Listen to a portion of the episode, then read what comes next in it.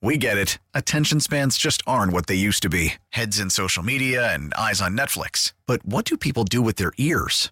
Well, for one, they're listening to audio. Americans spend four point four hours with audio every day. Oh, and you want the proof? Well, you just sat through this ad that's now approaching thirty seconds. What could you say to a potential customer in thirty seconds? Let Audacy put together a media plan tailor-made for your unique marketing needs. Advertise with Audacy. Visit ads dot audacy dot com. P. Mitch and Finley, one oh six point seven The Fan. Uh, Brian, something incredible just happened. What? Landfill and I were talking about if the Defenders played this weekend, they changed quarterbacks, and Jeff was like, nah, they play this weekend. And we're like, yeah, dude, they played. He's like, no, they play this weekend. And we're like, Jeff, it's Monday. He had no idea what day it was. Long weekend, man. And that, like I said, my, my work week started yesterday. Landfill, that happened. Did they win? That happened. All right, time to get down to business. We are lucky to bring in our friend, Mister John Kime from E S P N, Commanders beat reporter. Follow him on Twitter at John underscore Kime. You can listen to his podcast or watch it on YouTube, The John Kime Report. Johnny, what's up, man? How are you, buddy? What up? I do know what day it is. I don't always, though, so I can I can empathize on that one. Proud of you. Now, um, Combine, Indianapolis. Yes. There's going to be, there's always a lot of lying going on at the Combine. Yes. I think a lot of lying. For the Commanders right now, now that they've settled the offensive coordinator position, and there's probably still some, you know, coaching staff yes. des- decisions that will get made, but all eyes are on the sale. You and I were texting yes. over the weekend. Yes. What do you make of everything going on? A lot of, lot of misinformation out there. a lot of that. I, John. Well, and, and what I tell people is just like if you're on a field, keep your head on a swivel because um, there's going to be a lot of stuff that's get put out there. Don't overreact to it because you. It's just hard to really parcel out all the truths at this point.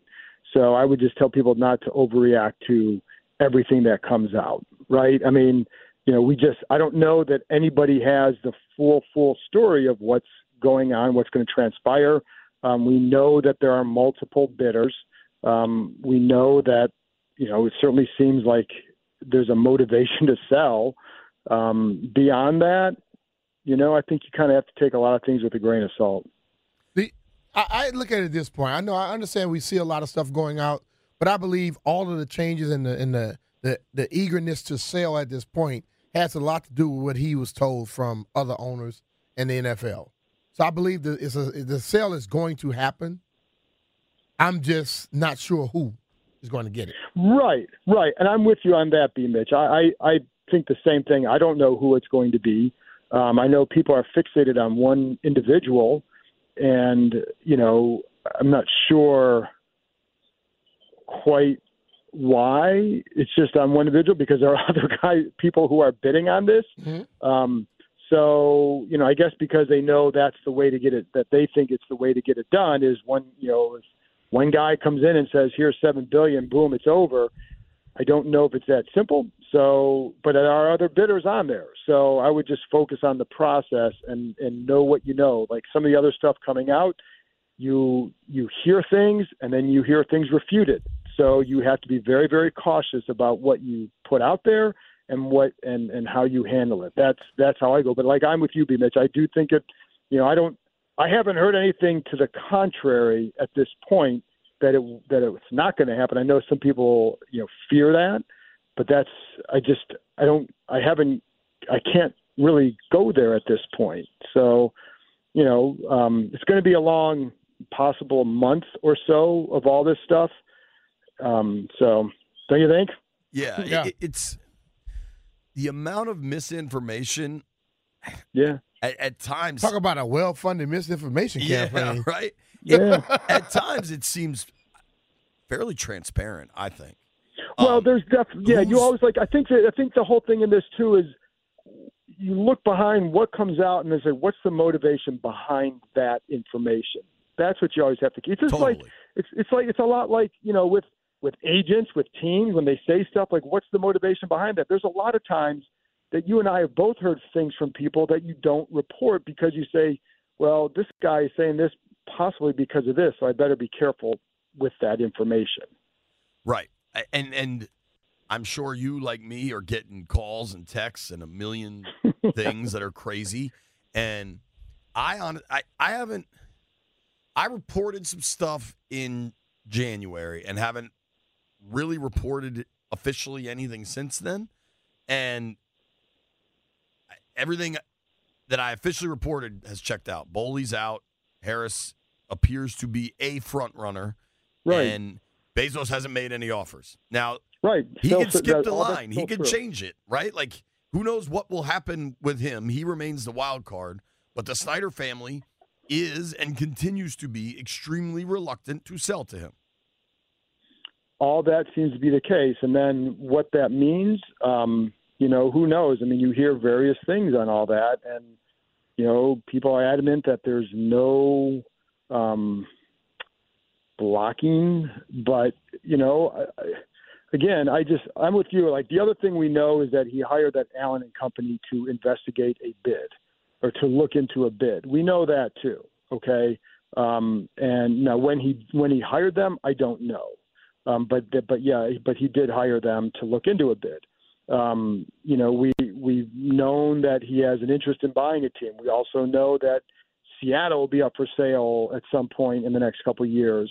You know, where to, to you know what what's more appealing? I don't know. And um, but I just I think there's. It just, I think, you know, we, we call like the draft season, the lying season, all that. And I think we're in that, in that part with this a lot. And so you just have to be really careful about what you say. Um, I think it's really hard to be deeply affirmative on some things. Yeah, I agree. I agree. It's this uh, well, and what's funky about this, and I've said this to B before, is if I hear about a trade or a free agent signing, I, I know who to call. I know who I can trust. Right. This is not that. That's exactly right. And, yeah, I mean, there's there's certain moves. I'm like, well, I got from this person. This person one thousand percent knows, so it's okay. And um, I think in these cases, you know, this is also playing, you know, um, there's so many factors involved here and so many um, aspects to it, like, you know, there's the financial side, there's this side, there's that side. You're dealing with people, like we've done for the last couple of years, J P, we're dealing with people that, you know, you haven't had to deal with before, right, in some cases. And so you don't have, you know, certain relationships built up on certain in certain areas. So, like, you don't know. Like, I know from a football angle, like, here are the people that I know I can trust because they've proven that over time. And, it, you know, so I think you just have – that's why I say you have to be careful just with running with everything that you get, because you really would have to check it out. And then some of the stuff's like, well, what's – again, what's the motivation? And, you know, I have talks with my editors about all this stuff and, like, what can you put out there and what not? And just if it's not concrete, then just let's wait until it is. I ask this question, though, and I, I think we all been around a lot of places. If it comes down to it and the bids are all in, and one bid is bigger than the others, do you all really think that they're gonna say no? I don't. I, I'm a. I'm a. I'm a forego that extra money because I don't like a person. Well, how much you putting in there, B. Mitch? Not me. I'm putting nothing in it. But I'm saying if it's five hundred million more or, or yeah, seven hundred fifty, are you gonna just walk away from it because you don't like somebody?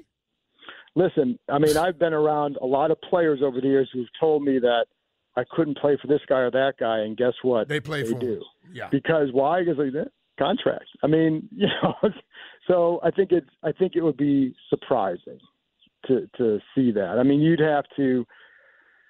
You know, I will also say, like, I was talking to someone the other day, and it's like they just refer to things as, like, you know, how billionaires battle, and just it's it's a different world that they live in. So I, it's hard for me to comprehend some of that, um, all of us. But it would be surprising to me to see that play out like that, if it's that much of a difference. Mm-hmm. You know, if it's a little bit here and there, just like a player may opt for, like, well, I know I could have gotten this on the open market, but I like it here, I like this, I like that. It's not enough to, you know, change my mind, right? Um, sometimes see that, but if you're talking, like, if you're a player, like, Kirk Cousins may have wanted to stay here, but he was always going to make thirty to forty to fifty million more by going on the market. Like, how do you pass that up? Mm-hmm. You know? So, yeah. Totally. It would be interesting to see. Yeah. yeah. Talking with our friend John Kime. Give him a follow at John underscore Kime. Sounds like uh, you're in a very pleasant meadow with that bird chirping. I'm in, you. I am. I am in. I'm in South Carolina. Oh, I didn't know that. Nice. Good for you, dude. Um, what's going on down there at beach? Kiowa? Um, my son helping him with his new house. Oh, that's great. Great. Charleston, right? Yeah. Yeah, that's great. Yeah, I need a new Lewis, house, John. There, there, listen, there, there, there's um, they have a like we always talk about Z Z Q. Yeah. They have a place down there. It is like basically the same. It's a Z Z Q down here. It's called Lewis's, which is phenomenal brisket. So I, I have been to Lewis's. It is phenomenal. Okay, it is. Yes. Uh, let's let's let's try to talk a little bit of actual football surrounding this football team. Ron Rivera last week talked. Eric Bieniemy talked. Even Jason Wright talked. Sam Howell talked. I there seems to be this national consensus. Oh, they're not actually going to roll out there with Sam Howell. I think they are. I don't oh, think yeah. I don't like Derek Carr. I, I don't see one of these. No, and I, I don't know who will be the veteran backup. Maybe it's Taylor. Maybe it's somebody else. But I, I really the the Howell stuff is real and it's yeah. intriguing to me. I agree, and it is funny because like I get that a lot too. Are they really going to do that? Are they just saying that? No, they because what I also know is that they really liked him before. I you know I'd heard. Leading up to the draft last year, I heard a lot about him from out there, and so I know that the I know that the whatever they said after the draft was not um, just oh well we got this guy now we're going to say this. It was they really did like him, and um, I had been told like if you know if they hadn't traded for Carson Wentz, that he would have been a guy they would have targeted earlier in the draft. So that so the liking of him is legit, and. Um, I think they saw enough throughout the year to say, and I think, you know, part of the J P too is, um, and I asked Ron Rivera about this a couple of weeks ago, like how much of this is a shift, is their belief in how versus realizing that maybe last year they were a little bit, that it didn't work out with what they did with Wentz and that you gave up a lot to have a year where it didn't work out. You, can you afford that again? I mean, it wasn't just, you know, it was two third round picks. They essentially recouped those with other moves, but it was also the cap space. So they don't want to give all that up. They'd rather take the other approach, which is build up that line. And if you can build up that line behind this guy and you get this certain, and if you can use your playmakers better, then you, then he can have success. And I think the feeling has been, you know, he's a, He's probably a strong. He's a stronger arm version, and, and maybe a better, you know, just a little bit bigger than than the Taylor Heineke. Right. So if you could get eight wins out of Heineke, could you get a few more out of him with better things around him, from line to, you know, whether it's how they're used, play calling, whatever it is, you know, the scheme and all that. So I think that's part of the thing. And so then, but yeah, they're not they're not in the Derek Carr sweepstakes. They're not going to go out and try and trade for Lamar Jackson. Um, I'm not sure why Baltimore would send him down here anyway, mm-hmm. um, but but they're, so they're not going to do that. I mean, Heineke is still an option. He's still there's still a, a chance. I mean, I think there's definitely still interest in bringing him back, but it's going to be somebody at that level, somebody who's a strong backup who, if you need him to start, can go in, can go out there and win games for you over a, a, a, an extended stretch. I know it. And go ahead. No, go ahead. I know we're trying to move forward, but. By this happening, it makes people go back to why did you do so many stupid things last year then? Well, when you had him on the roster. Well, you know, and I think, listen, all that is fair game. And and they, I I think with Taylor, because last year it was just Taylor, right? They didn't have Howell yet. Um, I don't know, like I think, I don't know if they felt like if they could have absolutely assured to get him, if they would have done the same thing, I don't know.